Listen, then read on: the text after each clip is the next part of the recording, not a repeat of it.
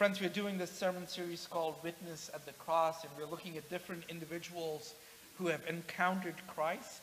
Uh, and today, um, uh, we want to show you some of our faces of our church members who have encountered Christ. So uh, take a listen.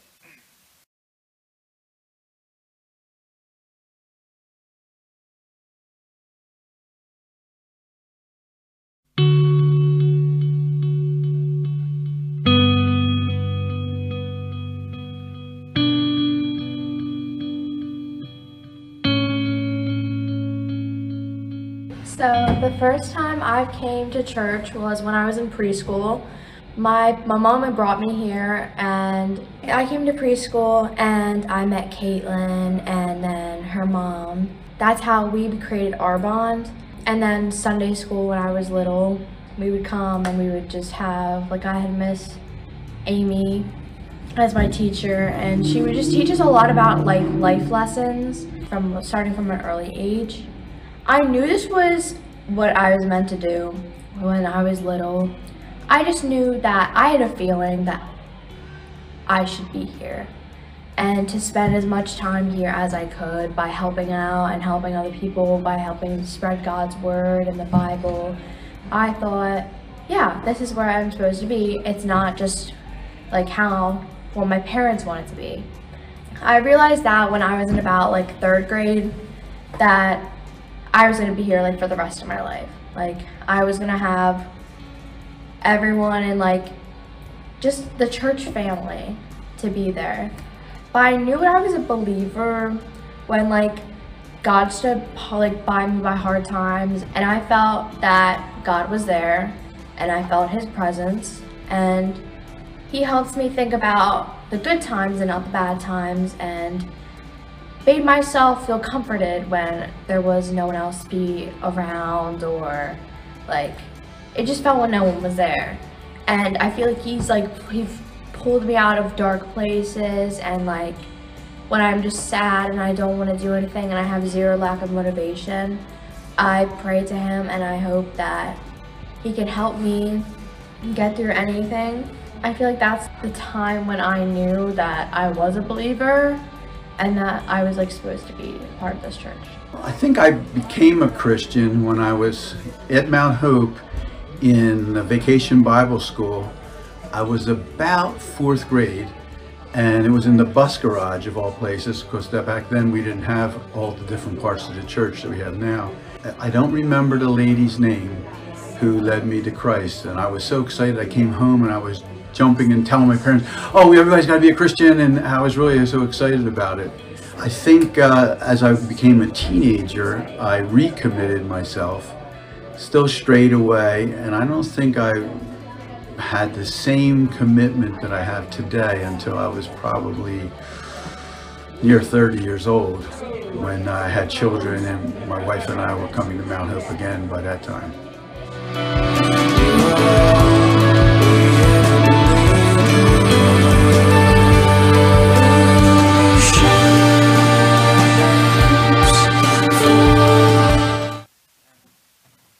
Some of the stories, uh, the witness, how they have encountered uh, Christ. So this morning, as I said earlier, we are journeying um, and looking um, at different people who were around the cross of Jesus. This is based on a book that was written by Amy Jill Levine.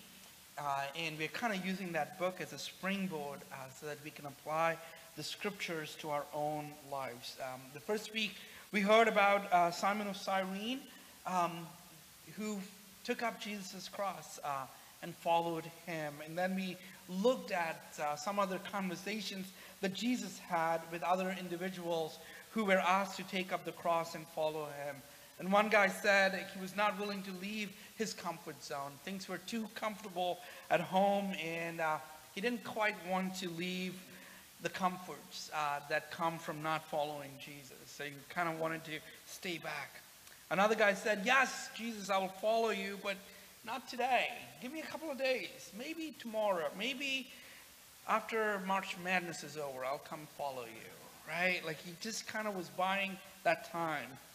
And another guy was just not committed. He was like, yeah, yeah, I want to follow you, but I want to do this other things as well. And Simon of Cyrene teaches us what it means for us to follow Jesus, and the Jesus that we follow goes ahead of us, and we take up the cross and follow.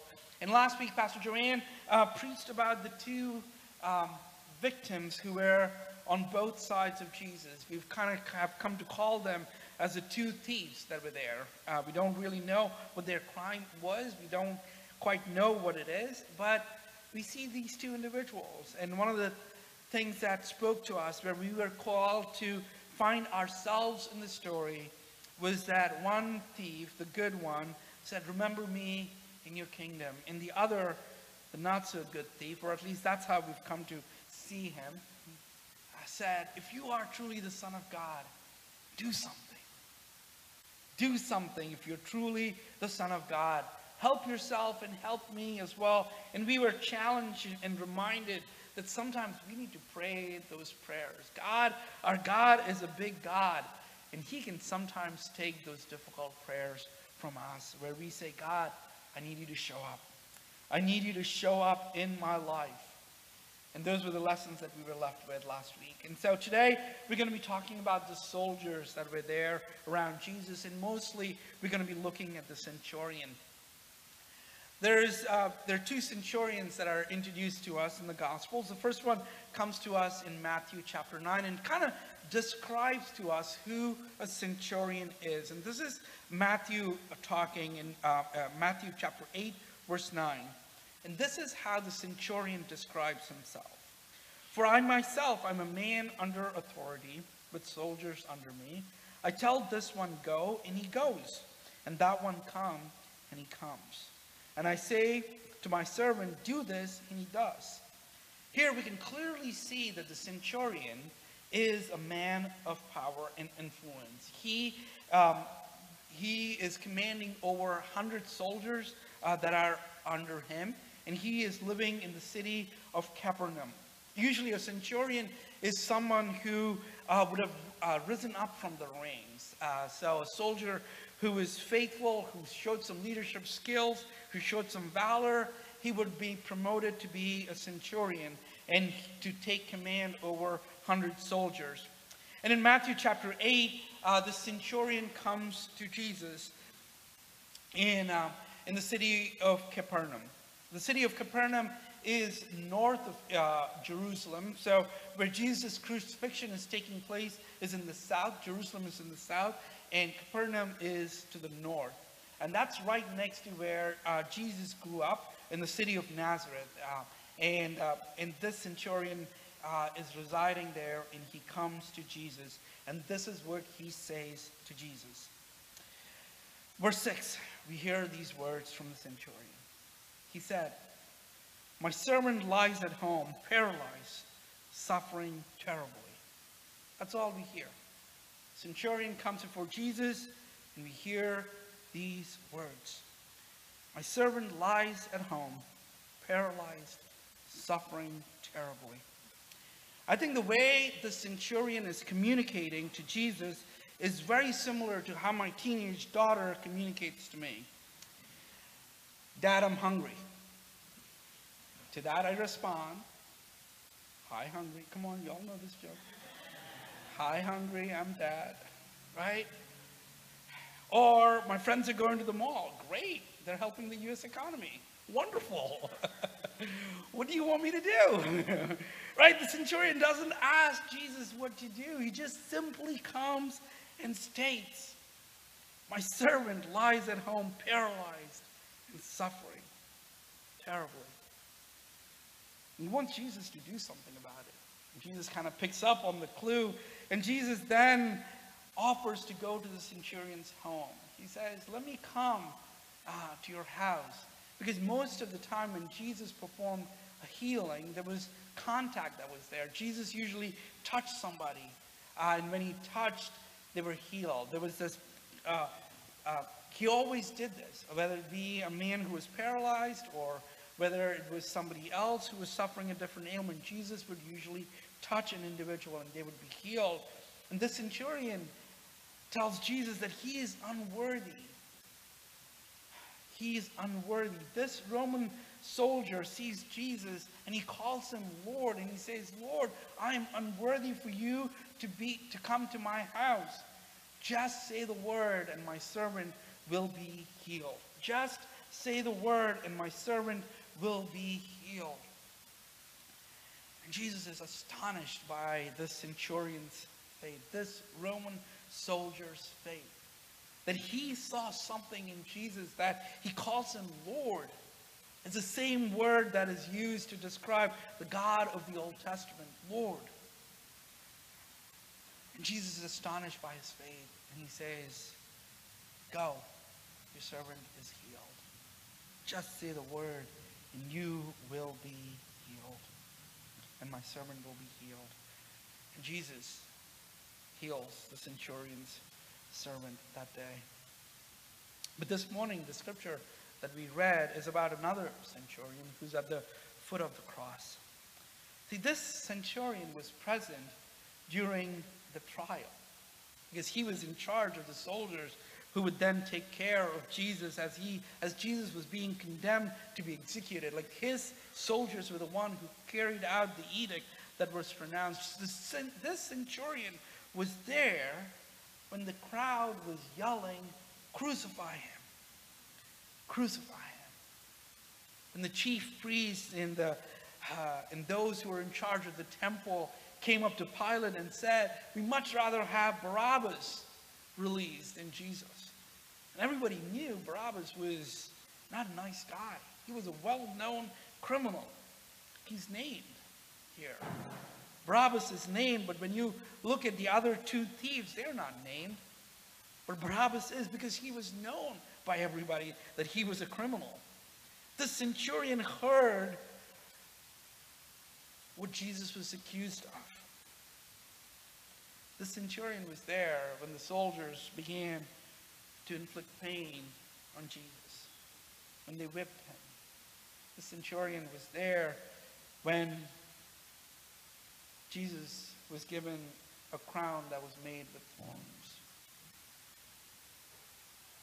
The centurion was there when Jesus was stripped naked and then his clothes that were there were distributed among the different soldiers. He witnessed all of that. And even in witnessing that, the Old Testament scriptures were being fulfilled right before his eyes. Read in Psalm 22 18 that Jesus' clothes would be stripped and distributed to those who were at the cross. And this centurion also heard and saw a lot of things that day, friends. I kind of want us to imagine what that would have been like. What he was thinking or what he was processing. See, one of the biggest uh, accusations given against Jesus was that he was causing this insurrection, that he wanted to overthrow the Roman government. And the centurion heard that charge against Jesus. And yet the centurion stands at the cross. Only a few friends were there. If he was in charge of an insurrection and he was going to take over the Roman Empire, where were all those people that Jesus fed? We read in the Gospels there were 5,000 people that Jesus fed, 5,000 men alone. Where were they? Where were all of those people? Where were all those individuals that Jesus healed? Where were all those people where Jesus cared for, that he provided for? I wonder what the centurion would have was thinking as he stood there at the cross. As he saw Jesus naked hanging on a cross, crucified by the soldiers. And a big sign that read, King of the Jews. That's what the centurion and also, the centurion heard all the conversations that took place between Jesus and those at the cross. The centurion heard when Jesus looked at his mother, his earthly mother, and he said, Today, my disciple John will care for you. He heard those words. He heard those words uh, that the two criminals who were hanging next to Jesus, that conversation that took place between both of them. He heard one of them say, Remember me in paradise. Remember me in your kingdom. The centurion heard all those things. I think the centurion also heard the words that Jesus pronounced Father, forgive them. Father, centurion was right there in the cross. One of the questions that Amy Jill Levine, uh, the author of the book, poses is can we forgive the centurion? Felt like it was an interesting question for us to battle with. Can you, can you, can you forgive this guy? Because he was a man of power, as I talked earlier. He was in charge of all these people. And he was there in Pilate when Pilate was the one who washed his hands. He knew the trial was just a scam to get an innocent man killed. He was there. Was the centurion innocent in what he did? Should the centurion be forgiven? I would say yes. Centurion should be forgiven because he was there at the cross and he was not worthy of grace or forgiveness, but yet he's given forgiveness and grace. Just like you and me are given forgiveness and grace, just like me, that centurion deserves forgiveness. Friends, I think that is the beauty of this story. Is that he is in need of grace just as much as you and I are in need of God's grace. Each one of us here is in need of God's grace. Each one of us is in need of that forgiveness that comes from Christ. And the centurion then turns and says, Truly, this man is the Son of God. Friends, today I want to ask you this question as to where you would find yourself in the story. Where you would see Jesus. How would you see Jesus today? What is it that Jesus would have said to you that you can turn around and say, Yes, that is God. And he died on the cross so that I can have a relationship with the living God. The centurion that we met in Mark chapter 8, he saw things from a distance. He saw what Jesus did, and he knew that Jesus was Lord. And he declares that. Or maybe you need to hear the words of Jesus. Maybe you need to read that sign that says, King of the Jews. Maybe you need to hear those words, Father, forgive them. that offer of forgiveness is before each one of us today. And friends, if you've never said yes to Jesus, today I want to offer you an opportunity to say yes to Jesus. If you've never had a relationship with God and you've heard about Jesus from a distance and not quite understood what it, all that it means, and your eyes are open today, I want to offer you to say yes to Jesus today. And saying yes to Jesus simply is this to say, God, yes, I am unworthy of your grace. I have sinned. Forgive me. That's it. That is as simple as that. And you and I can have a relationship with the living God when we do that. Will you pray with me?